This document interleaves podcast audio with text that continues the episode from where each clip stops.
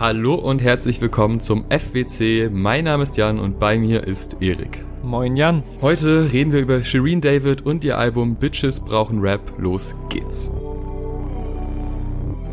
Shireen David ist eine deutsche Rapperin, Influencerin, Unternehmerin und YouTuberin, die ihren großen Aufstieg in der Öffentlichkeit vor allem mit den zuletzt aufgezählten Dingen erreicht hatte, aber sich im Laufe der letzten zwei Jahre eben auch immer mehr in der deutschen Musikszene etabliert hat und das sehr, sehr erfolgreich, muss man sagen. Natürlich auch mit einem großen Vorschuss, Aufmerksamkeitsboost durch ihre stabile Fanbase, was vor allem in der deutschen Rap-Szene sehr, sehr kritisch und naserümpfend beäugt wurde und zu Beginn auf wirklich sehr, sehr viel Abneigung gestoßen ist. Da möchte ich mich zum Beispiel auch gar nicht ausnehmen, wenn man halt großer Rap-Fan ist und mitbekommt, ah, okay, da kommt jetzt eine sehr erfolgreiche Influencerin und will irgendwie mitmischen, sieht man immer sehr, sehr übergenau und überkritisch hin, so dass mich halt ihre ersten Singles wie Orbit und auch das Debütalbum Super Size von 2019 wirklich gar nicht so sehr interessiert haben und ich sie eher immer so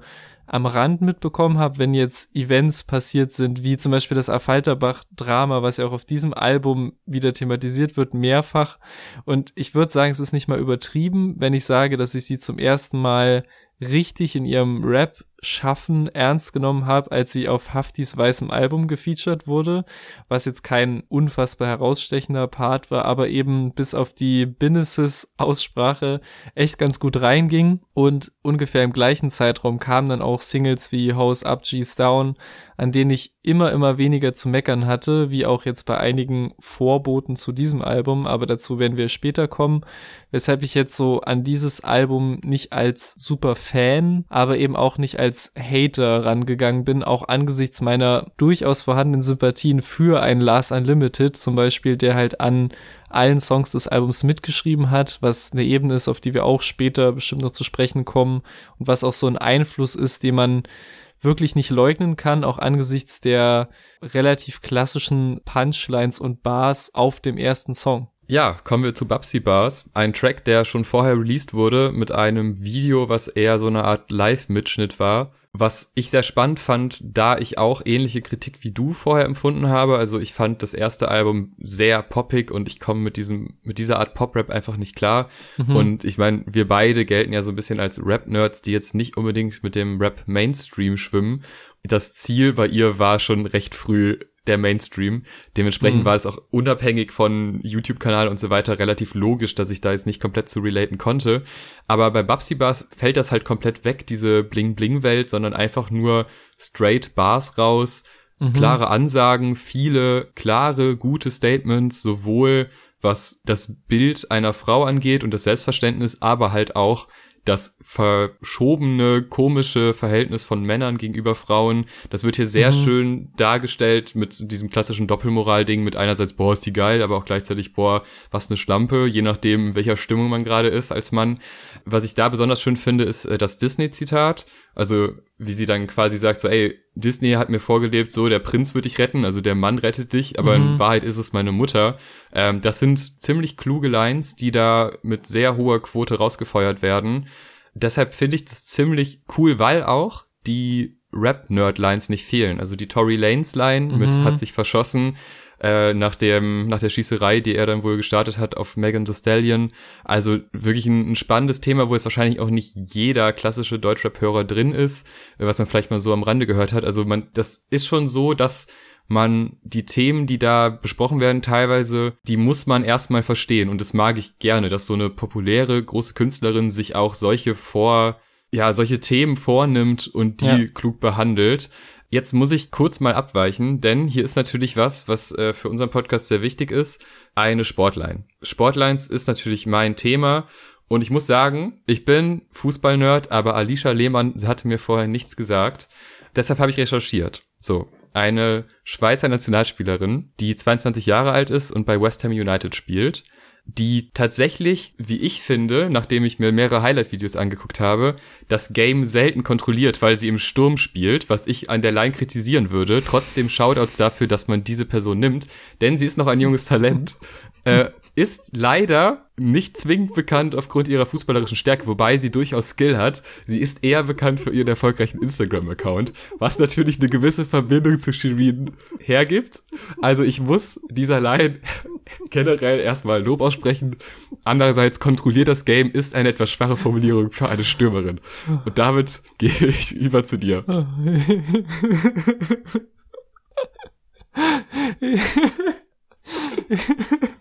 Ich finde das sehr gut. Wie ernst. Ich mag, ich bin ja großer Fan davon, diese Lines so bier ernst zu nehmen. Puh, äh, Riesenhighlight. Ich mag den Song auch sehr. Ich mag es, wenn Alben mit Statements eröffnet werden und kaum was ist halt mehr Rap und mehr Statement als auf dem ersten Song einfach so Bars rauszuhauen, auch auf eine Hook zu verzichten. Es wirklich mehr Rap geht eigentlich nicht und es ist auch gleichermaßen schön zu sehen, dass halt ein großes Rap-Album 2021 direkt mit einem Bekenntnis zum Feminismus beginnen kann und auch zu zeitgemäßem Feminismus, der sich halt von Persönlichkeiten wie Alice Schwarzer direkt in der ersten Line distanziert, während halt andere Rapper, die auch auf diesem Album zum Teil gedisst werden, wenn sie in Interviews irgendwie über die Sinnlosigkeit von Feminismus schwadronieren, immer noch so die Emma und Alice Schwarz als Feindbild heranziehen. Finde ich schon sehr lustig. Und es sind halt auch viele gute Lines dabei, die mich immer mindestens zum Kichern bekommen haben. Also auch dieses, dass sie mehr zu bieten hat als ein dummen Reim auf Balenciaga was sehr schön die einleitende Reimkette beendet und halt auch mit Erwartung an den Materialismus-Rap, den wir so aktuell haben, spielt, dass dann auch ganz frech auf die Flair-Lines aus seinem Song mit Katja geantwortet wird, also indem sie aus seinem relativ platten wenn dein Baby mit mir datet, ist es Update, ein Cancel-Paar meiner Kontakte, Baby, das ist Updating macht. Wo man auch sagen muss, dass mich diese Das ist XY-Lines ein bisschen zu sehr an den Lars und Shindy-Song Triple A von Lars mhm. letztem Album erinnern, auf dem jede Line halt auch genauso aufgebaut war und wo mir in der Recherche aufgefallen ist, dass es da auch schon eine Line gab, wo er sagt, die Bitch will oben sein, das ein Update wo ich aber auch noch ganz kurz, für mich war der lustigsten Momente dieses Songs zitieren wir einfach nur, weil wir es können. Unter anderem sagt er, schreibt die Texte alle selbst, das ist Handschrift, dicke Tüten knistern auf dem Sofa, das sind Crunchips. Oder mein Struggle unter Hunden, das ein Underdog. Es ist alles super bescheuert, aber hat mich herrlich unterhalten. Also kann ich wirklich empfehlen, da auch mal reinzuhören. Triple A von Lars und Shindy Abschließend zu Babsy Bars, stabil gerappter Part, auch von den Betonungen her und wie viel Druck dahinter ist, an den Stellen, an denen auch Druck dahinter sein muss und halt auch ein klares Bekenntnis zum Feminismus. Was will man oder was will ich zumindest, was will ich mehr auf einem Battle Rap Intro Song in diesem Jahr? Kontrollier das Alicia Lehmann beim Fußballspiel. Alles an mir duftet nach Erfolg, deshalb der Douglas-Stil. Bitch, ich kann im Mainstream noch auf sexy was dazu Ja, sehr starker Einstieg und es geht gut weiter mit Depressionen im Paradies. Ein Track, der die Leitfrage hat, meinst du, man ist überhaupt irgendwann zufrieden? Die zieht sich durch den ganzen Track und das ist eine sehr gute Frage, weil wenn man so schnell erfolgreich wird wie sie und das in einer so merkwürdigen Szene und gerade diese Thematik von ich war broke, ich bin rich, das ist eine Sache, die immer im Deutschrap kommt und auch im amerikanischen Rap, das ist ein klassisches Rap-Motiv. Aber ich finde die Herangehensweise cool. Ich ja. finde die Idee, diese Memos einzubauen, dieses ja. Gespräch einzubauen, cool. Ich finde die Beat-Atmosphäre geil und ich finde, gerade weil sie halt eine Rolle einnimmt in der Szene, die halt noch nicht besetzt war vorher, finde ich cool, dass sie auch diese Themen, die klassisch für die Szene sind, behandelt und so aufarbeitet, wie sie sie nun mal aufarbeitet. Und deswegen mhm. finde ich es wirklich stark und es zeigt halt auch, dass sie nicht auf diese reinen Pop-Singles mehr aus ist. Also die ersten zwei Tracks, die mhm. haben nichts mit Pop-Rap zu tun. Das ist wirklich ein klassisches, nerdiges Rap-Album eigentlich, mit allem, was man da so braucht, mit allem Spielereien, die man so haben kann. Also wirklich ein super geiler Einstieg. Und ich hatte spätestens beim zweiten Track, und ich muss ehrlich sagen, ich war mir am Anfang nicht sicher, mhm. ob wir es sicher besprechen wollen oder ob das jetzt wieder so ein recht oberflächliches Album ist oder ob da mehr hintersteckt. Die ersten Singles haben halt schon so gezeigt, okay, da könnte was drin sein, was uns äh, auch quasi Anlass gibt, darüber zu reden und die ersten zwei Tracks safe. Das sind richtig gute Lieder. Ja, genau das, was du sagst eigentlich. Es ist klassisches Aufstiegs-Storytelling mit der Formel, ich komme von da und schau, wo ich jetzt bin und halt auch diesem ebenso gewöhnlichen Kniff, trotzdem bin ich nicht glücklich, obwohl ich jetzt dies alles habe. Und das ist halt eigentlich sehr üblich, aber ich finde es halt sehr authentisch zusammengesetzt, dadurch, dass wieder auf eine Hook verzichtet wird. Also auch ein Aspekt, der mit reinspielt in das, was du sagst, mit dem, es ist kein Pop-Rap-Album, weil die ersten beiden Tracks haben nicht mal Hooks und halt stattdessen diese Telefonate mit ihrer Schwester quasi so als Intro, Outro und Interlude nimmt, die halt genau das untermauern und gerade auch durch die ja persönliche Connection zeigen, ey, wir hatten echt nicht so viel, als wir aufgewachsen sind und das passt dann halt auch rein und halt auch diesem eigentlich sehr kalten Song, also vom Thema her auch was Warmes und Supportendes geben und auch die Stimmung des Samples wird halt perfekt so untermalt. Also es klingt wirklich allein dieses Sample genau, wie man es ein, wie man sich einen Song mit dem Titel Depression im Paradies vorstellt. Also mit dieser melancholischen Aura, die nach Depression klingt, aber dennoch irgendwie nach Gran Canaria, wo der Song geschrieben wurde und paradiesischer Hintergrundkulisse und das alles in einem irgendwie. Also da ist die Produktion sehr on point von Judy, Young Mesh und Frio, die mit Ausnahme eines Songs auch das ganze restliche Album produziert haben. Also insgesamt würde ich sagen, ja, wie du gesagt hast, bekanntes Thema, aber eben irgendwie toll in Szene gesetzt, wieder mit Details an die eigenen Inspirationen und auch die Selbstbestimmtheit wie diesem äh, Black Eyed Peas, Fergie-Verweis, sie ist der Grund, warum ich mich eine Bad Bitch nenne und vor allem, ja, trotz dessen, dass man halt mit so einer großen Künstlerin, mit so einem Hit-Potenzial arbeitet, dass man auch gewusst hat, wann man quasi dem Song zuliebe auf eine Hook verzichten sollte. Mit Sicht auf das Atlantik, sucht man meiner Terrasse Ausblick auf den Atlantik. Vor man stehen in der Schlange mit Mama vor dem Hartz IV Anzug. Ich stell Frauen, die 20 Jahre älter sind, bei mir an. Und tatsächlich ist ironischerweise die Hook eines der wenigen Dinge, die ich am nächsten Song Last Bitch Standing zu kritisieren habe denn das Nicki Minaj Intro, die ja auch offensichtlich eine riesen Inspiration war, kommt gut, baut sehr krass Energie auf, die sich dann in diesem heftig reinscheppernden Beat entlädt, der ein bisschen nervig ist, aber irgendwie stört es mich nicht so krass bei dem Song, obwohl ich da eigentlich sehr sensibel bin, was sowas angeht. Was dann aber stört, sind halt so weirde Lines wie doch neben mir raus, Ecken und Kanten zu haben wie ein Zimtstern was nicht nur ein komischer Wie-Vergleich ist, sondern auch sehr reingezwängt klingt bei der Zeile. Also wenn da der Beat nicht aussetzen würde, wäre das ein bestimmt bisschen mehr durcheinander gegangen, aber wie sie direkt danach mit dem Pusher T Zitat wieder reingeht, was sie sagt über bestimmte zerbrechliche Frauenrollen und Bilder, die sich halt im Musikgeschäft gut verkaufen und deshalb Frauen sehr eingeengt haben in der Art und Weise, wie sie schreiben, sich zeigen und präsentieren und ausdrücken dürfen, in Anführungszeichen. Das ist wieder alles sehr stark getextet und auch vorgetragen. Und das sind, glaube ich, für mich auch so die stärksten Momente des Albums generell, weil sie, glaube ich, vielen Menschen, die jetzt keinen krassen Zugang zu feministischen Themen haben, auch zeigen, ey, hieran und daran merkt ihr offensichtlich, wie wichtig das ist, dass ich mich hier so äußere und wir uns quasi zusammen mehr Freiraum erkämpfen. Was ich dann aber nicht raffe, warum sie halt in der Hook mit diesem Cancel-Begriff um sich wirft, weil der für mich häufig eben eher aus einer shady wirkenden Ecke verwendet wird und sie ja offensichtlich auch für die Dinge, für die sie zu Recht kritisiert wurde im Laufe ihrer Karriere eben nicht gecancelt wurde, sondern erfolgreicher ist denn je und sie ja auch völlig zu Recht auf diesem Song sagt, Boys werden nicht mal boykottiert, sind sie Frauenschläger in Bezug auch auf die aktuelle Deutschrap MeToo-Debatte. Und vielleicht ist es auch ihre Kritik, dass die sogenannte Cancel Culture aus ihrer Sicht eher Frauen trifft als Männer und das check ich schon. Aber ich bin halt einfach irgendwie kein Fan dieses Wordings irgendwie.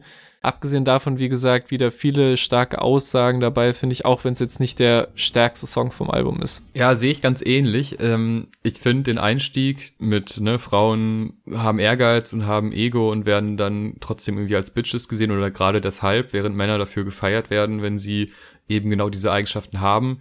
Äh, und dann halt auch die Querverbindung zu Nicki Minaj finde ich super gut, weil das ist nun mal aus einer Szene heraus und die Inspiration ist eindeutig dass auch der öffentlich-rechtliche Rundfunk angegriffen wird, finde ich auch sehr spannend, weil mhm. das ist eine Perspektive, die man, wenn man über das Rap-Game redet, eigentlich relativ selten aufnimmt, ähm, dass da quasi nach gewissen Klischees Songs gesucht werden, also weinerliche, zerbrechliche Frauen, die genau solche Lieder dann halt äh, machen sollen oder dazu gedrängt werden, diese diese Aspekte einer Frau irgendwie darzustellen, obwohl sie es nicht wollen. Das ist natürlich ein komisches Verhältnis von einem Radiosender zu Künstler und Künstlerinnen.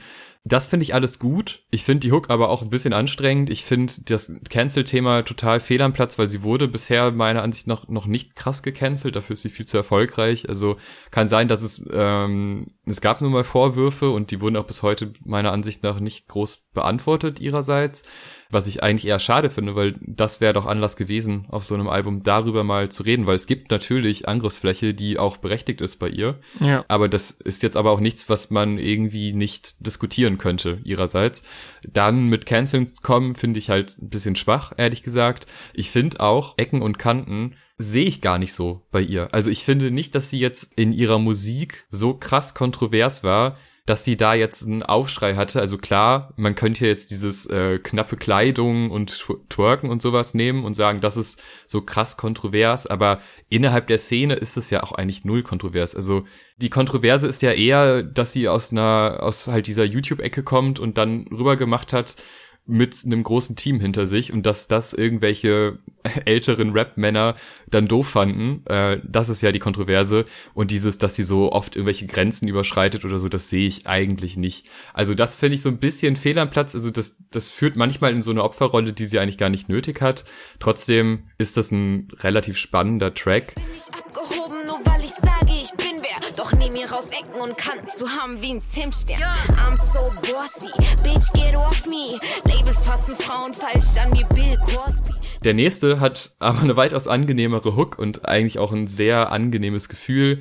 Ich darf das, das ist so ein Track, den hätte ich auch auf dem Album davor erwartet. Ich finde aber gut, dass der hier drauf ist, weil er einerseits dieses Meme-Potenzial hat, was sie auch vorher schon gut ausspielen konnte. Also mhm. so ein catchy Spruch, der passt in viele Lebenssituationen, das wird bestimmt sehr oft auf irgendwelchen Social Medias geteilt und erwähnt, also das macht schon Sinn.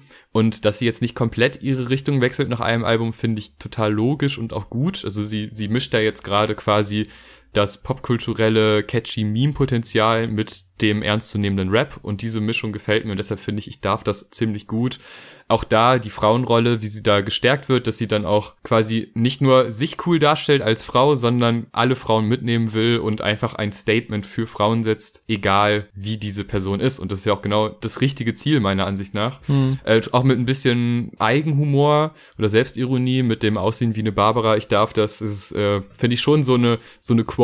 Wenn man sie hört, muss man auf jeden Fall schmunzeln und findet es cool. Und ich finde, ja. Der Track trifft halt eine gesunde Mischung, ja, aus popkulturellem Spaß und trotzdem noch irgendwie einer Coolness. Ja, der ist völlig zu Recht, glaube ich, der Hit geworden, der ist. Also dieser freche Einstieg schon auf die Hi-Hats und Claps kommt schon so richtig sassy rüber, wie dann auch so die Kick dazu kommt und sie dieses möchte ich auf deinem Album sein so betont, als wäre das so ein fast schon so ein Kinderabzieherreim irgendwie, das kommt halt mega gut und dann halt auch wieder der inhaltliche Fokus auf die Selbstbestimmtheit und dass sie diese verwirklicht, ohne andere Frauen runtermachen zu müssen und eigentlich so auf das Gegenteil Wert legt, sich gegenseitig zu supporten.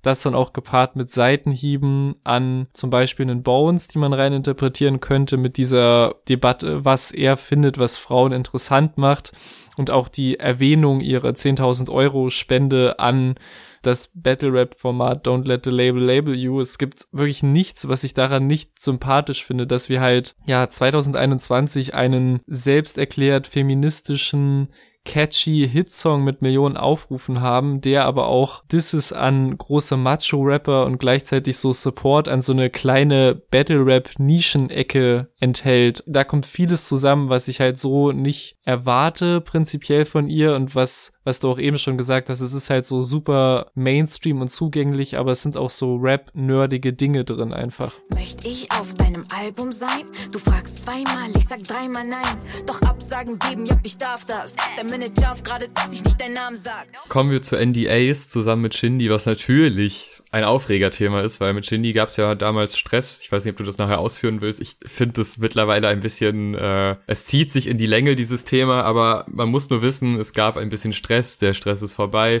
und er ist jetzt auf diesem Lied. Und sein Part ist ganz cool. Mehr würde ich aber auch ehrlich gesagt nicht sagen. Es ist halt cool, dass er da ist und ich finde lustig, dass er eigentlich das Männer-Rap-Klischee abbildet in seinem Part. Äh, und das ist natürlich für einen Shindy auch gar nicht so schwer, weil wenn man ehrlich ist, ist auf seinen Tracks oft dieses Klischee bedient. Aber halt diesen Move, ihn draufzupacken, finde ich von ihr einen geilen Move, weil sie halt auch in ihrem Part ja, sie exposed da eigentlich jetzt nicht so wirklich was. Es sind nur sehr viele Szenarien, die sehr unangenehm sind äh, für, für sie, wo Männer sich falsch verhalten haben äh, innerhalb der Szene. Und das ist halt leider, das ist immer das Problem, es ist halt leider nicht verwunderlich. Also, dass gerade so diese obere Riege an Rappern, die für gewisse Frauenbilder und so stehen, leider, dass die sich auch scheiße verhalten hinter den Kulissen, ist leider klar. Aber man kann nur hoffen, dass eine Person, die diese Größe hat, wie sie sie nun mal hat, vielleicht mehr Aufmerksamkeit bekommt für diese Themen und Leuten, die das konsumieren, vielleicht irgendwie ein bisschen die Augen öffnet, dass das in einem Rap-Song, also man kann Sachen rappen, aber man kann diese Sachen eigentlich nicht im echten Leben so leben, wie es halt diese wir fast schon eigentlich so die Top 5, 6 der Rapper in Deutschland leben. Äh, und dass sie dafür eine Awareness schafft, finde ich gut. Der Track ist cool. Ich finde vor allem dieses Upsi ziemlich geil als Adlib. Das, das, das zeigt halt diese Absurdität. Also das zeigt auch, dass sie quasi ja. über diesen Menschen steht und sich halt drüber lustig macht, wie erbärmlich halt manche Menschen, also manche Männer in diesem Fall sind. Das ist cool alles. Das Feature ist auch cool. Es haut mich jetzt aber auch nicht um. Also da kommen, da waren schon Tracks und da kommen noch Tracks, die mich dann doch mehr packen als diese Feature-Kombination. Ja, würde ich, würde ich zustimmen. Also ich habe auf jeden Fall echt Spaß mit dem, weil der auch so ohne lang zu schnacken irgendwie so reingebounced kommt und sich halt so kurz und knapp so die Prämisse klar macht, so ey, ich muss mir hier so viel Scheiß von euch gefallen lassen und jetzt werden so ein paar Dinge ohne richtig Sachen zu exposen, gefühlt exposed und dann halt so, ja, dieses Upranten über Rapper und Produzenten, die mehr daran interessiert waren, sie zu daten, als Musik zu machen oder ihre Schwester kennenlernen wollten oder, was ich am besten fand, angeblich tolle Songwriter, die dann aber die Melodien aus Frankreich klauen und textlich nur Modemarken aufzählen. Und das finde ich halt ist eine gute Kombi aus bisschen Sticheln und ein bisschen Fake-Gossip aber auch eine sehr präzisen Zustandsbeschreibung von Mainstream Deutschrap, wie wir ihn eben aktuell gewohnt sind. Das finde ich sehr nice. Der Shindy-Part ist echt nicht so stark wie die Shirin-Parts, finde ich, aber eben gewohnt, arrogant, geflowt. Der Beat ist sehr minimalistisch und ist mir für fast vier Minuten, also ist der zweitlängste Song des Albums, echt ein bisschen zu eintönig auf Dauer, aber durch das, was sie halt so erwähnt und zu exposen hat, bleibt es echt unterhaltsam und ähnliches kann man, finde ich, auch über den nächsten Track Juicy Money sagen. Es gibt eine simple Formel, jede Line reimt sich auf den Titel Juicy Money. Es geht um unterschiedliche Formen von Geld, verbunden mit Disses an andere und oder eigene Angebereien und ich finde das größtenteils sehr gut. Ich bin beim Hören ständig am Grinsen, also wenn sie sagt, Rich aus Osteuropa, nenn es Putin Money oder gehst du mit mir aus, geht die Rechnung aufs Haus Snoopy Money. Gibt aber auch ein paar, die nicht so krass sind wie Kenne mein Word, Lil Uzi Money, wo ich wirklich so ganz kurz jedes Mal da sitze und bin so ernsthaft. Aber ich glaube, der größte Diskussionspunkt ist vermutlich die Hook, bei der ich sehr gespannt bin, was du dazu zu sagen hast, mit quasi so dem umgedrehten auf der Mauer, auf der Lauer Prinzip, dass quasi mit jeder Line ein Wort dazukommt, garniert mit diesen Luciano Adlibs. Und ich muss zugeben, ich fand das am Anfang so belastend und weird und mittlerweile bin ich aber jedes Mal innerlich am Mitbrüllen, vor allem wenn die Zeile dann endlich vollständig ist. Und es ist so simpel, aber ich finde es inzwischen einfach so einprägsam. Ich komme nicht drum herum.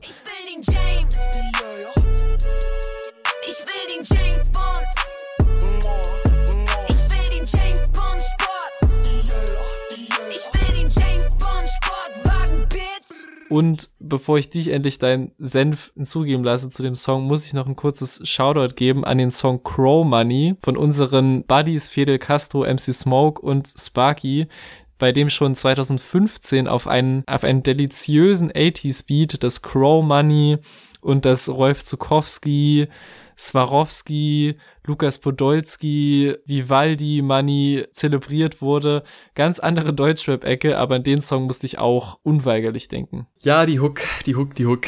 Nee, die ist wirklich Mist. Die ist richtiger Mist. Äh, auch ganze, gedacht. ganze Beats da im Hook-Bereich ist es alles Nee, auch die, die Adlibs da, es ist fürchterlich. Also ich finde die Strophen so nice, einfach auf Money enden, aber auch was die Betonung angeht, was die, die Spielerei mit der Stimme angeht, wunderbar, klingt richtig gut. Aber immer, wenn die Hook kommt, denke ich mir, komm, gib mir einfach noch einen Part. Ich brauche jetzt wirklich keinen Hook.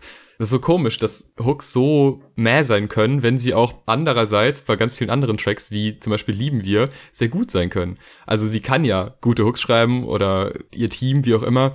Ja, Lieben wir, finde ich, das, was wir quasi auch schon weiter vorne bei der anderen großen Single genannt haben, dieses Hit-Feeling, dieses Meme-Potenzial. Mhm. Es ist aber auch ein, ein Lifestyle, der gefeiert wird und der halt auch einfach gut zu ihr passt.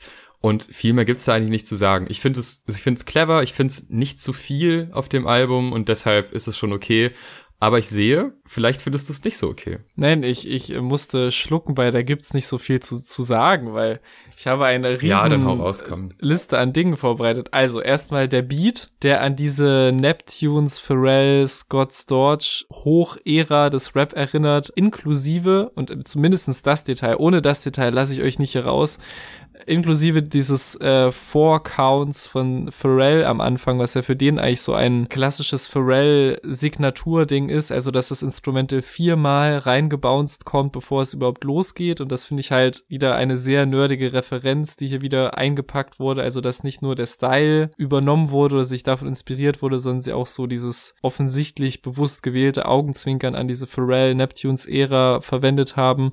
Und wie ich diesen Einstieg von ihr liebe, was sie sagt, die Worte, die dafür gewählt wurden, wie sich das untereinander reimt und wie das geflowt wird, wie sich im Hintergrund der Beat zusammensetzt und wie dann endlich dieses Sample auch dazu kommt. Ich liebe das jedes Mal.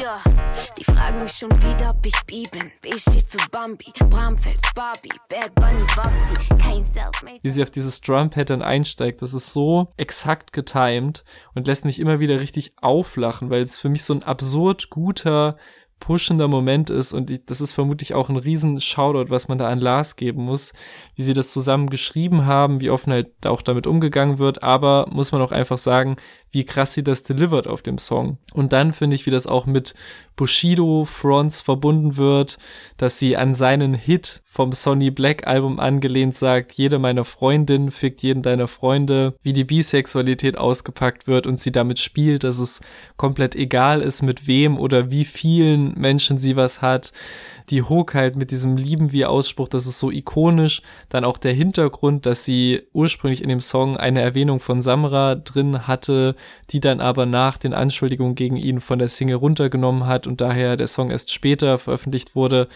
das finde ich passt halt alles und das sind alles Punkte, die halt nicht nur interessant zu wissen sind, sondern die für mich so essentiell zu diesem Song sind und das ist halt für mich wirklich der rausstechendste auch so von der Produktion her und von ihrer Performance. Ja, vielleicht habe ich zudem nicht so viel zu sagen, weil ich zu Man's World so viel zu sagen habe und den einfach unfassbar liebe weil er die Mitte ist zwischen diesem einfach nur geiler Rap und super catchy, sondern du hast die Hook, die ist fantastisch, du hast die Strophen, die sind fantastisch, du hast ein Thema, das ist so unfassbar klug aufgearbeitet worden. Du hast auch ein Sample eingebaut, was auf so hohem Niveau da reinpasst. Das ist, das ist einfach schön. Das der Track ist wirklich einfach schön. Ich war so glücklich, als ich den gehört habe.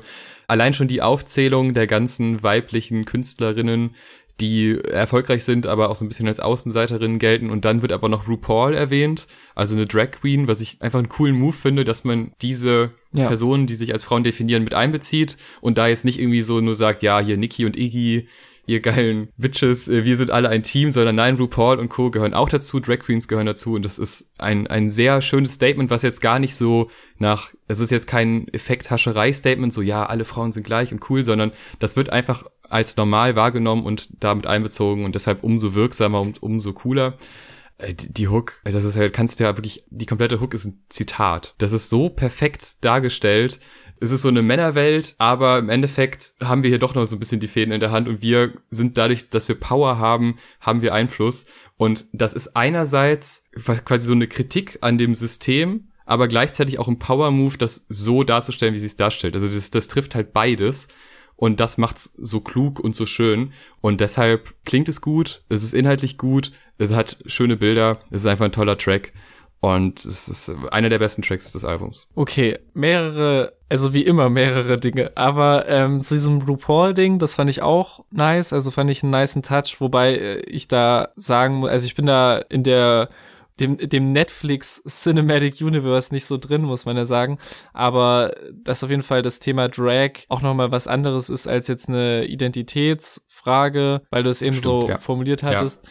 Aber, und das ist jetzt das eigentlich krasse, ich finde, mit dem Song kippt für mich das Hype-Level ein bisschen runter. Also nicht mit jedem Track sagt das jetzt ab und das Niveau, finde ich, bleibt auch generell krass. Also es gibt auch später wieder Songs, die mich mehr fesseln aber ich finde den mit am schwächsten vom ganzen Album, weil inhaltlich wow, okay. passt zwar halt dieses Shoutout an diese ganzen Frauen, die auch sehr unterschiedlich sind, passt sehr in das Bild und in die feministische Message des Albums, aber ich finde, das ist nicht so nice zusammengewoben, weil manchmal einfach so das sehr stumpf wie vergleichartig aufgezählt wird und auch Beat und Melodie bekomme ich nicht so. Ich finde auch, wie das Sample in die Hook eingebaut ist, ein bisschen stumpf und dann auch noch so, so Spitzfindigkeiten, wie dass sie Kamala Harris, die eh nicht so in dieses Pamphlet von tollen, unkritisch abfeierbaren Frauen passt, dass sie die auch noch falsch ausspricht, um ihren Vornamen auf Pamela reimen zu können, finde ich, bringt die für mich empfundene Oberflächlichkeit dieses Songs ganz gut auf den Punkt, so nach dem Motto, ja, ich erzähle einfach diese Frauen auf, wie sie heißen, ist im Endeffekt egal, jetzt mal überspitzt gesagt. Und ich bin wirklich rundum kein Fan des Songs, was auch nochmal deutlich macht, dass bei mir auch eine gut gemeinte Message nicht immer automatisch dazu führt, dass ich den Song feiere, sondern im Optimalfall kommt eben alles zusammen. Ich bin Anderson, Baywatch, Pamela Retter und ich stehe meinem Boy zur Seite, so wie Kamala Harris. It's a man's world, du wirst nur als Mann respected, aber der Erfolg spricht für mich, als wäre er Nasan Eckes. Der nächste Song, Bay, muss ich sagen, ist keiner meiner Favoriten, ganz im Gegenteil. Ich würde sagen, das ist der Song, mit dem ich am wenigsten anfangen kann. Nicht unbedingt, weil er in eine softere R&B-Richtung geht. Das funktioniert etwas später auf dem Album für mich viel, viel besser. Ja, weil einfach die, die Produktion etwas basic ist, die Hook sehr flach ist, ihre Betonung mich zum Teil etwas nerven, wie wir es auch von einem Drake hier und da kennen, wenn sie zum Beispiel von Everything spricht.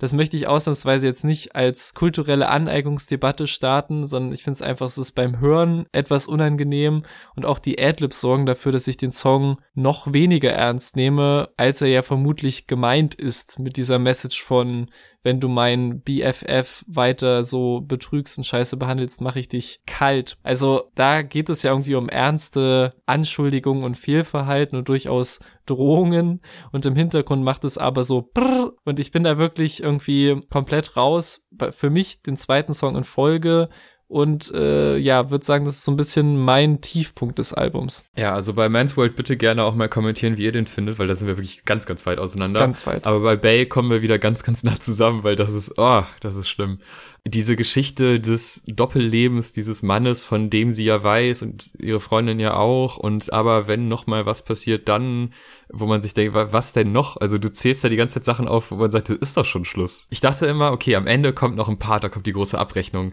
da haut sie noch mal einen raus, da verprügelt sie ihn oder so, keine Ahnung, irgendwas. Aber es ist im Endeffekt, okay, sie stellt ihn am Ende noch ein bisschen mehr als Versager dar, das mhm. ist gut, weil das ist er nun mal so richtig konsequent ist das Ganze nicht und es bekommt auch so eine komische Romantik irgendwie. Mhm. Ich finde das ganz merkwürdig. Also der, der stößt mich richtig ab. Für dich ist sie nur ein Toy, für mich ist sie everything. Du kannst jeder Basic nach. Und was ich da halt noch schlimmer finde, ist die Platzierung auf dem Album, weil mhm. wir haben ja jetzt mit Track 10 Be a Ho, Break a Ho einen richtigen Banger. Ja. Und wieso packt man davor diese komische Ballade, wenn danach ja wieder eine Ballade kommt ja. und man ja auch mit Man's World eigentlich was hat, was ganz gut den Weg geebnet hätte zu Be a Ho, Break a Ho.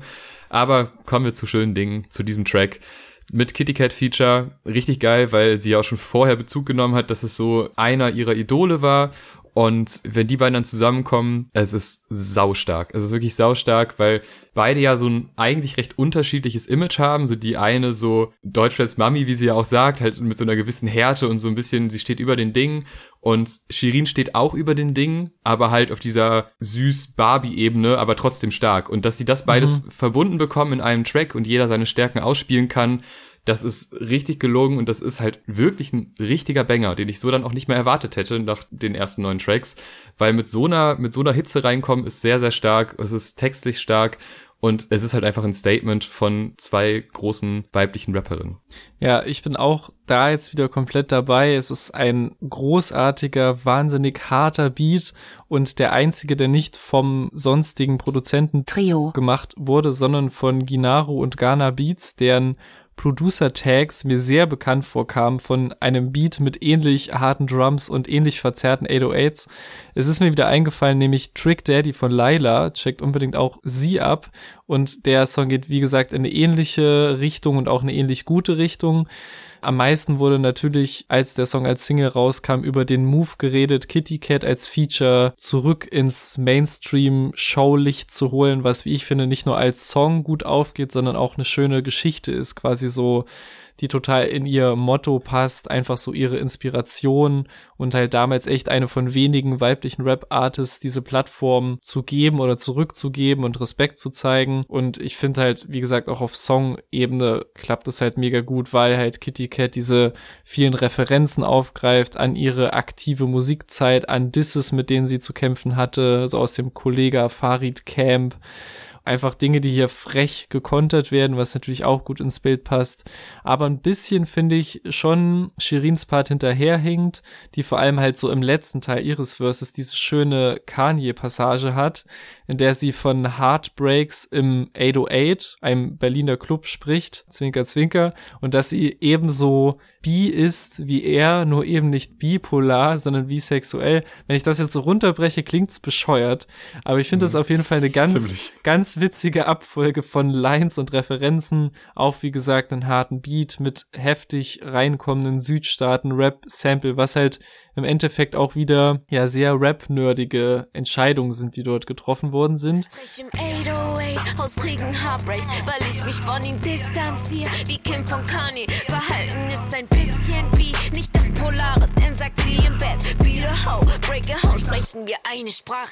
Dass es auch anders geht und auch gut anders geht, im Gegensatz zu dem Bass-Song eben, erleben wir auf Dior Sauvage, einem konsequenten 90er, frühe 2000er Destiny's Child, Alia-Type Song, der mir viel, viel mehr Spaß macht als eben die R&B-Vibes of Bay, vor allem wegen dieser tollen Hochglanzproduktion, die natürlich sehr eng am Vorbild dieser Ära bleibt, was aber auch sehr krass aufgeht, weil Shirin sich auch dem Instrumental sehr gut anpasst mit diesem echt mal etwas anderen, abweichenderen Flow, der sich halt sehr vom Rest des Albums unterscheidet und dieser gesungen, rappten Mischrichtung, was auch in der Hook nochmal toll aufgebrochen wird von diesen drei Kicks, die halt genau auf den Silben des Titels so reingeschallert kommen, was halt typisch für diese Ära an R&B-Produktionen war.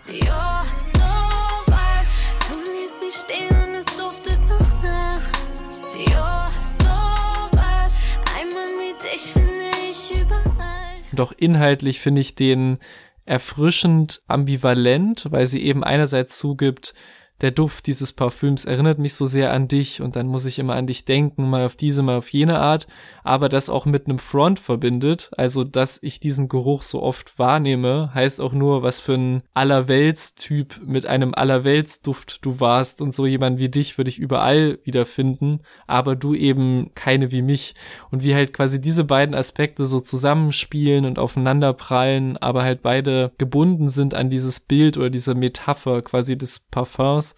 Das hat mich echt positiv überrascht und ist vermutlich der Grund dafür, warum ich den halt neben dieser tollen Produktionsebene für ja den stärksten R&B-Song des Albums halte. Ja, würde ich auch sagen, finde den aber trotzdem nicht wirklich stark. Also ich finde die R&B-Songs einfach generell hier nicht so gut. Flow zu Beginn sehr, sehr angenehm, wirklich gut und ihre Gesangsstimme ist einfach unfassbar stark. Die zeigt sie ja relativ selten ja. und deshalb wirkt es hier auch nochmal besonders gut trotzdem mit dieser irgendwie, also wenn so Düfte besungen werden mit so einem, mit so einer Trauermelodie irgendwie, ich weiß nicht. Also klar, ich finde cool, dass die trotzdem ihn dabei disst und das ist jetzt nicht dieser, oh, ich will dich zurück Song, ja. sondern es ist so, ich denk an dich, aber du bist trotzdem Otto und es gibt ganz viele wie dich. Das ist cool, ja. aber es, es hat mich nicht wirklich erreicht, weil dieses, diese Melancholie und diese Trauer darin, die, nee, haben mich eher abgestoßen. Ich fühle Außerdem, ja, okay, das kann ja jeder anders fühlen. Ich bin mir aber relativ sicher, dass wir den nächsten Track beide nicht fühlen, weil heute nicht. Äh, ist, ähm, mein erster Kommentar dazu war, geh weg, was ist das denn? Drei Fragezeichen. weil ich wirklich enttäuscht war. Ich war, ich war auf einem richtig großen Hype-Level auf diesem ja. Album. Dann kamen halt nur diese zwei R&B-Balladen, wo ich dachte, na ja, schade, aber wieso nicht? Also kann man machen. Letzte war ja auch nicht so schlecht, aber heute nicht. Ist der Inbegriff von einem Track, den ich ganz, ganz schwierig finde, sowohl musikalisch wie auch textlich, weil dieses, ah, du, du lügst so schön, äh, nee, heute nicht, aber heute suggeriert ja auch, also morgen müssen wir mal schauen. Mal gucken, was dann ist. Ich finde den wirklich sehr schwierig, weil das ist so eine Hymne zum, ja, wir müssen den Jungs einfach verzeihen. Wir müssen denen einfach verzeihen. Das sind Arschlöcher, aber so sind sie.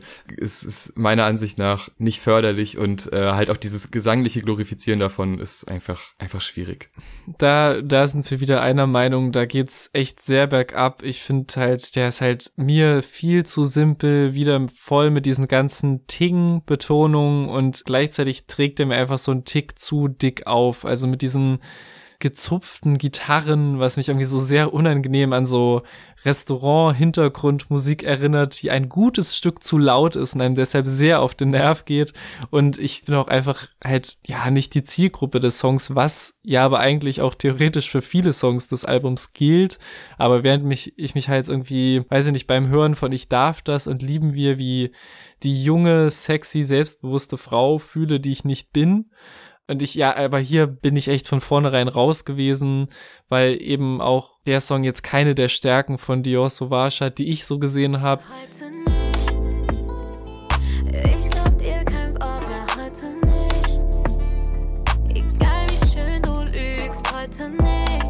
Im Gegensatz zum Titeltrack, der als nächstes kommt und der mich wieder zurück in die doch ziemlich starke Schlussphase des Albums geholt hat, mit einem wieder mal sehr treffend ausgewählten Intro, in dem sie diesem Du lässt dir Songs schreiben Vorwurf entgegenkommt mit Ja und, manche lassen sich wacke Songs schreiben, die scheiße sind und die geben es nicht mal zu. Und ich finde, bei dem Thema kann man ihr echt keinen Strick mehr draus drehen. Sie geht echt offen damit um und das Ergebnis ist ja dank der nicht zu verneinenden Writing Skills von unter anderem Lars auch meistens auf einem sehr hohen Level, also wieder sehr offen umgegangen damit, sehr aktiv auf mögliche Kritik aus dieser Richtung eingeprügelt und diese Skills werden dann auch im Song direkt unter Beweis gestellt, finde ich, mit unter anderem dieser, dieser Flow-Passage, in der sehr nice mit so Pausen gespielt wird. Also die sahen mich auf YouTube, Fan von Miss Pretty, wurden von mir inspiriert, so wie ich von Kitty, Cat, mein Impact, ist nicht zu leugnen. Und das ist, wenn man es so vorliest, es klingt halt wie eine sehr oldschoolige Art zu reimen, so über Zeilen hinweg, was halt vermutlich daher kommt, dass Lars eben auch ein MC der alten Schule ist. Aber Shirin delivered es halt frisch und so, dass es zu keiner Sekunde irgendwie fehl am Platz wirkt. Und das finde ich halt nice. Auch so Lines wie, als wäre ich Goliath, jeder macht auf David, seit ich da bin. Und auch eine nice gesungene Hook, die auch wieder ein bisschen klingt wie ein Callback in eine frühere Rap-Ära von vor zehn Jahren oder so, als man noch so eine Art Hooks gesungen hat, was ich aber nice finde, weil weder klingt es wie eben gesagt altbacken, noch sind sie einfach so an das Album rangegangen und haben gesagt, hier, wir machen einfach zwölf zeitgeistige Trap-Banger, was sie auch mit genau dem gleichen Team an Producern und Writern hätten machen können haben sie aber nicht und das finde ich ganz erfrischend eigentlich. Seit ich da bin. Bei dir heißt es nah, bei mir oh shit. Welcher Spinner sagt, ich wäre ein Tourist? Ihr Vollidioten habt vergessen, was zu tun ist. Bitches brauchen Rap und ich gebe ja, ich finde gut, dass sie da nochmal ein Shoutout an das ganze Team gibt. Äh, ich meine, das hat sie jetzt eigentlich auch schon relativ oft getan, aber es ist nun mal Teil der Angriffsfläche die halt wirklich auch meiner Ansicht nach, also die ist eigentlich nicht mehr gegeben. Also wenn man das so offen kommuniziert und so offen arbeitet, wieso sollte man das kritisieren? Ist jetzt nicht unüblich, dass Leute an Texten mitschreiben. Und es ist halt so ein bisschen die Legitimation als Künstlerin und ihre Mission wird dargestellt und das finde ich gut, weil es so ein bisschen den Weg ebnet für die letzten zwei Tracks. Also das ist so, so dieser allgemeine Blick auf das ganze Thema und dann geht man quasi auf dem Ende des Albums nochmal genauer in spezielle Bereiche rein, mhm. wie das denn genau gemeint war. Und ich finde die Herangehensweise sehr klug, weil man mit dem Track relativ kurz quasi alles zusammenfasst und dadurch wirkt das schlechte Vorbild, was dann kommt, nochmal umso besser, denn da wird Fanpost vorgelesen oder mhm. vorgerappt. Ich denke mal, die ist fiktiv, weil das äh, ja. wäre sehr versiert. also das, wenn das 14-jährige Mädchen schreiben, so von der Wortwahl her, äh, wäre krass, aber ich finde das nicht schlimm, dass es fiktiv ist, weil es wird wahrscheinlich in einer ähnlichen Form dann doch mal im Postfach landen. Mhm. Was ich da eigentlich auch viel spannender finde, als dass äh, junge Frauen ihr Shoutout geben und sagen, sie ist cool, dass sie das sehr klug beobachtet, wie junge Menschen missverstanden werden ja. von erwachsenen Menschen und eben nicht die, den Support bekommen für das, was sie tun, für das, was sie sind, mhm. sondern, oh, du benimmst dich so und so, ja, das finden wir richtig kacke, aber wir kommunizieren das nicht richtig mit dir, sondern du machst dein Ding, wir machen unser Ding, ja. wir sind sauer auf dich, aber du kommst da alleine quasi gar nicht mehr raus. Dabei braucht man ja logischerweise als junger Mensch auch Hilfe von älteren Menschen ja. und vom Umfeld. Und äh, wie das aufgearbeitet wird und wie sie quasi durch das schlechte Vorbild ein gutes Vorbild ist, weil sie eben gerade diesen Menschen, die sich selber als quasi schlecht wahrnehmen, weil sie halt nicht so angenommen werden vom Umfeld ja. äh, oder missverstanden fühlen, dass gerade solchen Menschen Kraft gegeben kann, gegeben werden kann durch so eine Musik, ist halt ein super Statement und sehr klug getextet dadurch, dass es aus dieser Fanpost-Perspektive ja. stattfindet. Also sehr überraschend zum Ende hin, dass es nochmal so richtig ernst wird, nachdem diese mhm. Schiene an komischen Balladen gekommen ist und die Banger auch schon vorbei sind. Aber das äh, hat mich sehr glücklich gemacht, dieser Track. Ja, ich finde das wirklich so smart getextet, echt mit diesem, vor allem diesem Aspekt, den ich echt gar nicht erwartet hätte auf dem Album. Also, dass es halt so, mhm. dass jungen Menschen häufig nicht zugehört wird oder sie halt nicht ernst genommen werden und eigentlich nur dann erst beachtet werden, wenn sie halt aus einem gewissen gesellschaftlich akzeptierten Rahmen ausbrechen und da rausfallen. Und vorher interessiert man sich einen Scheiß dafür, was deren Zweifel und Ängste, aber auch Wünsche und Träume sind, solange halt alles gemäßigt und kontrollierbar ist. Aber sobald eine gewisse Grenze überschritten wird, werden halt schlechte Vorbilder, wie eben Shirin in dem Fall, gesucht und gefunden und dafür verantwortlich gemacht.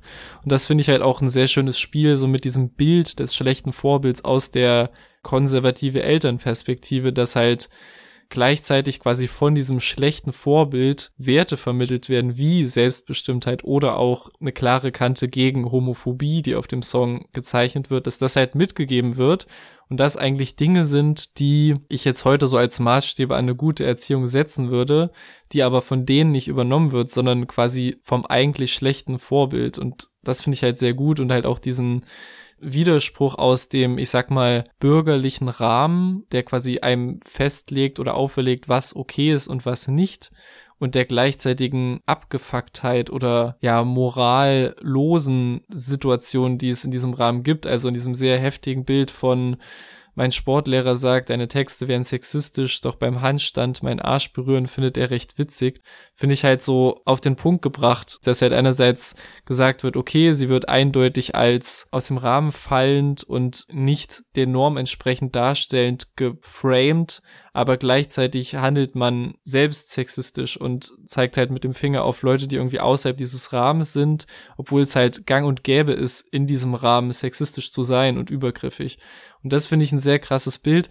Der einzige Punkt, den ich an dem Song und auch generell an ihren Messages problematisch finde, ist halt dieser Aspekt in der ersten Strophe von quasi wegen dir spare ich auf eine OP hin was ich jetzt nicht eindeutig irgendwie bewerten will, sondern was man von mehreren Seiten sehen, sehen kann, weil natürlich ist es Teil der Selbstbestimmtheit, auch den eigenen Körper verändern zu können, wie man will. Aber aus einer anderen Perspektive könnte man auch sagen, okay, wäre es ein cooleres oder idealeres Bild, eine Body, also nicht unbedingt Body Positivity, sondern Body Neutrality zu preachen, wie es auch ab und zu gemacht wird. Also, dass man quasi sagt, quasi man mehr okay oder ähm, zumindest neutral zu seinem Körper steht und das quasi, das könnte man von beiden Seiten sehen, dass man einerseits sagt, ja, auch dieser Teil ist ein Teil der Selbstbestimmtheit und das ist everybody's own business, aber gleichzeitig ist es halt schwierig, das jetzt im Kontext von dieser, weiß ich nicht, jungen 14-jährigen Fangirl-Person so rauszustellen und zu sagen, hier, du hast mich dazu motiviert, meine Nase zu verändern, finde ich, kann man so oder so sehen. Meine Mutter versteht kein Englisch.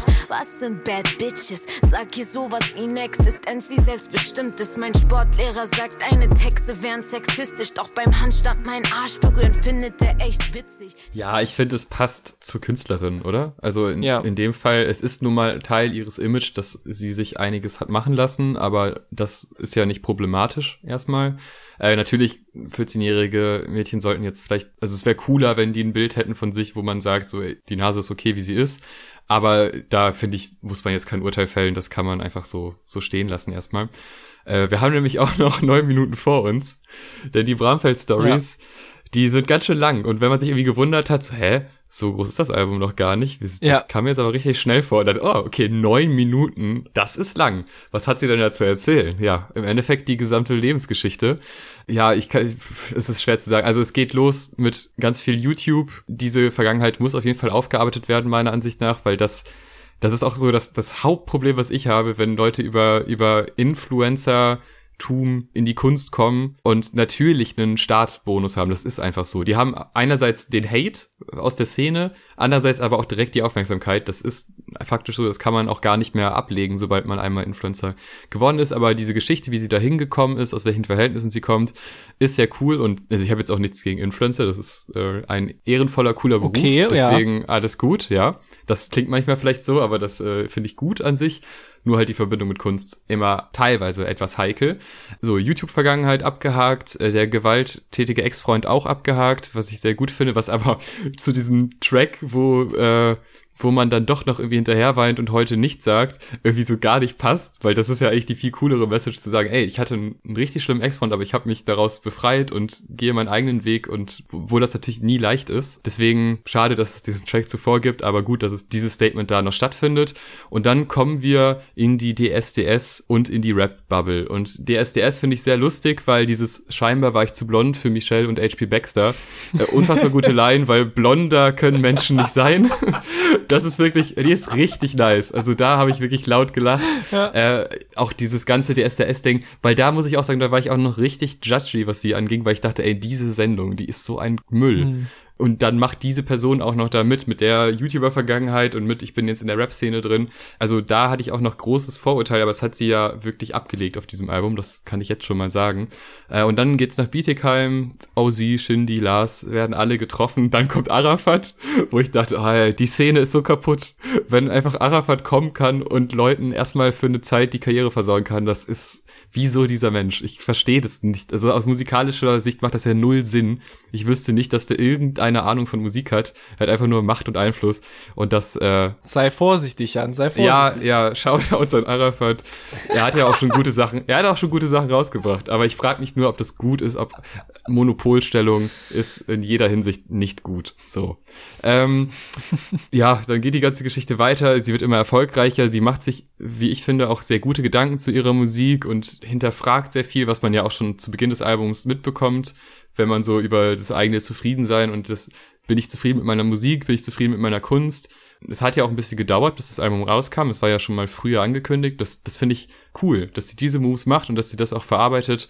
Und äh, ja, das ist ein sehr langes Statement und eine sehr lange Zusammenfassung über ihr Leben. Aber es ist auch ein sehr aufregendes Leben. Und auch gerade dadurch, dass Beat und Flows variieren und sehr viel mit dem Beat gespielt wird, mhm. da, dadurch werden die neun Minuten sehr erträglich. Wir haben in diesem Jahr schon mehrere Tracks, die neun Minuten ja. gehen, gehabt und äh, das war nicht immer so. Und deshalb da ein großes Shoutout, auch wenn ich auf dem Album nicht mit jedem Beat zufrieden war. Das hier ist richtig gut.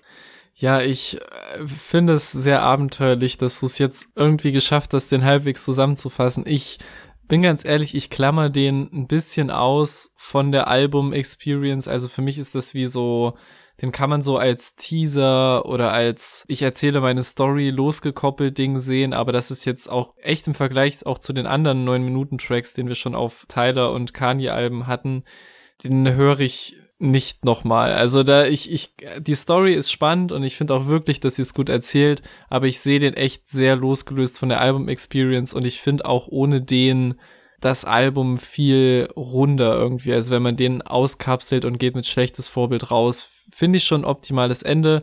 Also der beantwortet viele Fragen, auch vielleicht Fragen, die man nicht hatte oder die man sich noch nie gestellt hat. Auch wirklich, also mit am spannendsten, spannendsten fand ich halt wirklich so diese ganze Kindheitsphase und diesen frühen Bezug zur Musik, weil der auch nochmal untermauert, ey, ich bin nicht so ein Influencer-Girl, was jetzt einfach so Geld mit Musik machen will, sondern ich habe seit jeher Leidenschaft und auch Ausbildung in diesem Bereich. Und das fand ich echt somit das stärkste Statement daran. Und ansonsten höre äh, hör ich den jetzt, glaube ich, nicht mehr, auch wenn ich den Rest des Albums nochmal pumpe, was auf jeden Fall vorkommen wird, kann man sagen. Als Kind nur Klassik, Puccini und Vivaldi, die anderen Kinder schauten Cartoon Snoopy oder Heidi, hat jeden Nachmittag Musikunterricht über Stunden. Und trotz ihres Diploms ging meine Mama heim. So, bevor wir zum Fazit kommen, nochmal der kleine Aufruf, wenn ihr das supporten wollt, dann bitte ein Like da lassen und bitte folgen. Es werden noch ganz, ganz viele weitere Reviews kommen und es kommt bestimmt auch noch ein neues Serene David Album irgendwann und sehr wahrscheinlich werden wir dann auch darüber sprechen, weil wir haben, glaube ich, beide Lust darauf bekommen, mehr von ihr zu hören. Man kann es auch finanziell unterstützen über Patreon und über PayPal. Das könnt ihr auschecken. Das findet ihr alles in den Beschreibungen kommen wir zum Fazit. Denn ich finde, das ist richtig gut. Das äh, hat richtig Freude gemacht. Das war relativ abwechslungsreich. Die R&B-Schiene hätte man sich sparen können. Das stört mich etwas. Ich finde gerade zum Ende hin, die letzten beiden Tracks haben da nochmal einiges rumgerissen, weil sie eine Ernsthaftigkeit reinbringen und auch eine eine Aussagekraft zu den vorherigen Aussagen addiert und die nochmal verstärkt. Das war sehr wichtig und sehr gut.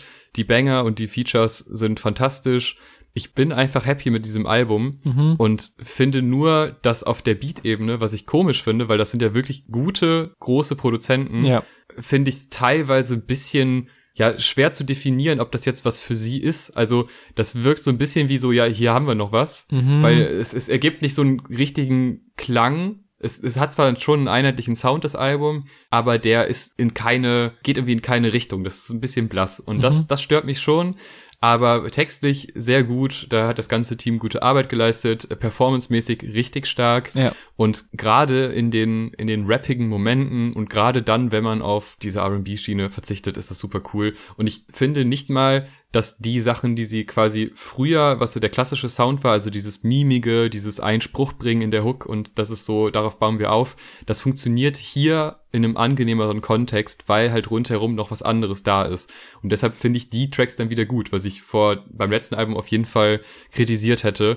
Äh, ich bin sehr zufrieden und kann nur, das muss ich schon noch sagen, diesen Hype, der jetzt in der Szene gerade stattfindet, jetzt auch nicht zu 100% immer nachvollziehen. Das ist ein geiles Album, das macht Bock, aber es ist mir manchmal ein bisschen overhyped, weil der Move nach einem populären Pop-Album ein rappigeres Rap-Album zu bringen, ist jetzt auch nicht das erste Mal passiert in der Industrie. Also man muss da schon noch ein bisschen immer gucken, wie viel Industriemove ist auch dahinter, weil sie ist in einem großen Label, sie hat nun mal hm. Managerstrukturen hinter sich. Das kann man jetzt nicht als, äh, ja, ich bin einfach Independent Solo und mache jetzt hier mein Ding.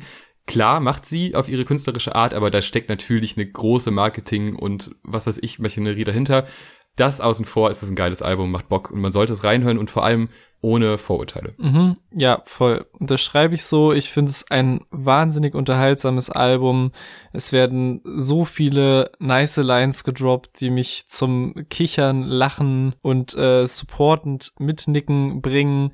Ich finde auch, würde ich dir zustimmen, die Produktion nicht immer krass extravagant. Also es ist halt durchgehend stark produziert und es gibt auch die zum Beispiel den Beat von Lieben wir, wie gesagt, da bin ich auch genau genug drauf eingegangen. Der sticht zum Beispiel sehr raus, den liebe ich komplett. Aber es ist halt schon auf das ganze Album gesehen jetzt nicht so ein rausstechendes Album, wo man sagt, okay, die Produktion macht dieses Album aus. Ich glaube, das ist so ein bisschen der Punkt, den ich nicht sehe ich finde, und das ist ein Kritikpunkt, den wusste ich jetzt nicht genau, bei welchem Song ich den unterbringe, aber den ich so manchmal leicht sehe, dadurch, dass halt ja dieses Camp, das Bietigheimer Camp sehr nah beieinander ist und auch Lars bei beiden mitschreibt, finde ich, ist es manchmal vom Style her nah an Shindy-Sachen, manchmal ein bisschen zu nah. Also es ist keine Kritik, die ich generell sehe auf jedem Song, aber es gibt immer mal wieder so ein, zwei Momente, wo ich denke, okay, das ist jetzt genau der Swag so irgendwie und da halt dran erinnert werde. Und das ist eigentlich was Uncooles, wenn man während des Hörens einer Künstlerin sehr stark an etwas anderes erinnert wird, was nicht sie ausmacht.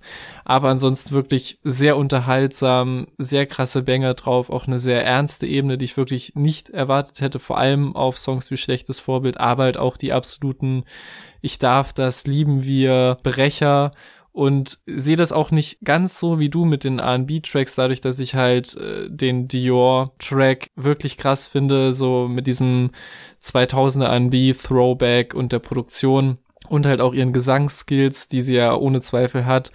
Also gibt auf jeden Fall die ein, zwei durchwachsenen Songs, die ich auch mittendrin genannt habe, wo wir uns ein bisschen unterscheiden. Aber ansonsten gibt es eigentlich alles, was man sich von einem unterhaltsamen, poppigen Rap-Album wünscht, mit Haltung auch noch, die ja einem Großteil von Deutsch-Rap sonst fehlt, obwohl sie bitter nötig wäre. Vielen Dank fürs Zuhören, für diese Stunde. Und das nächste Album, was wir besprechen, das wird auch noch länger. Oh mit 25 Tracks. Next Up Haiti. Wir freuen uns. Bis zum nächsten Mal. Tschüss. Ciao.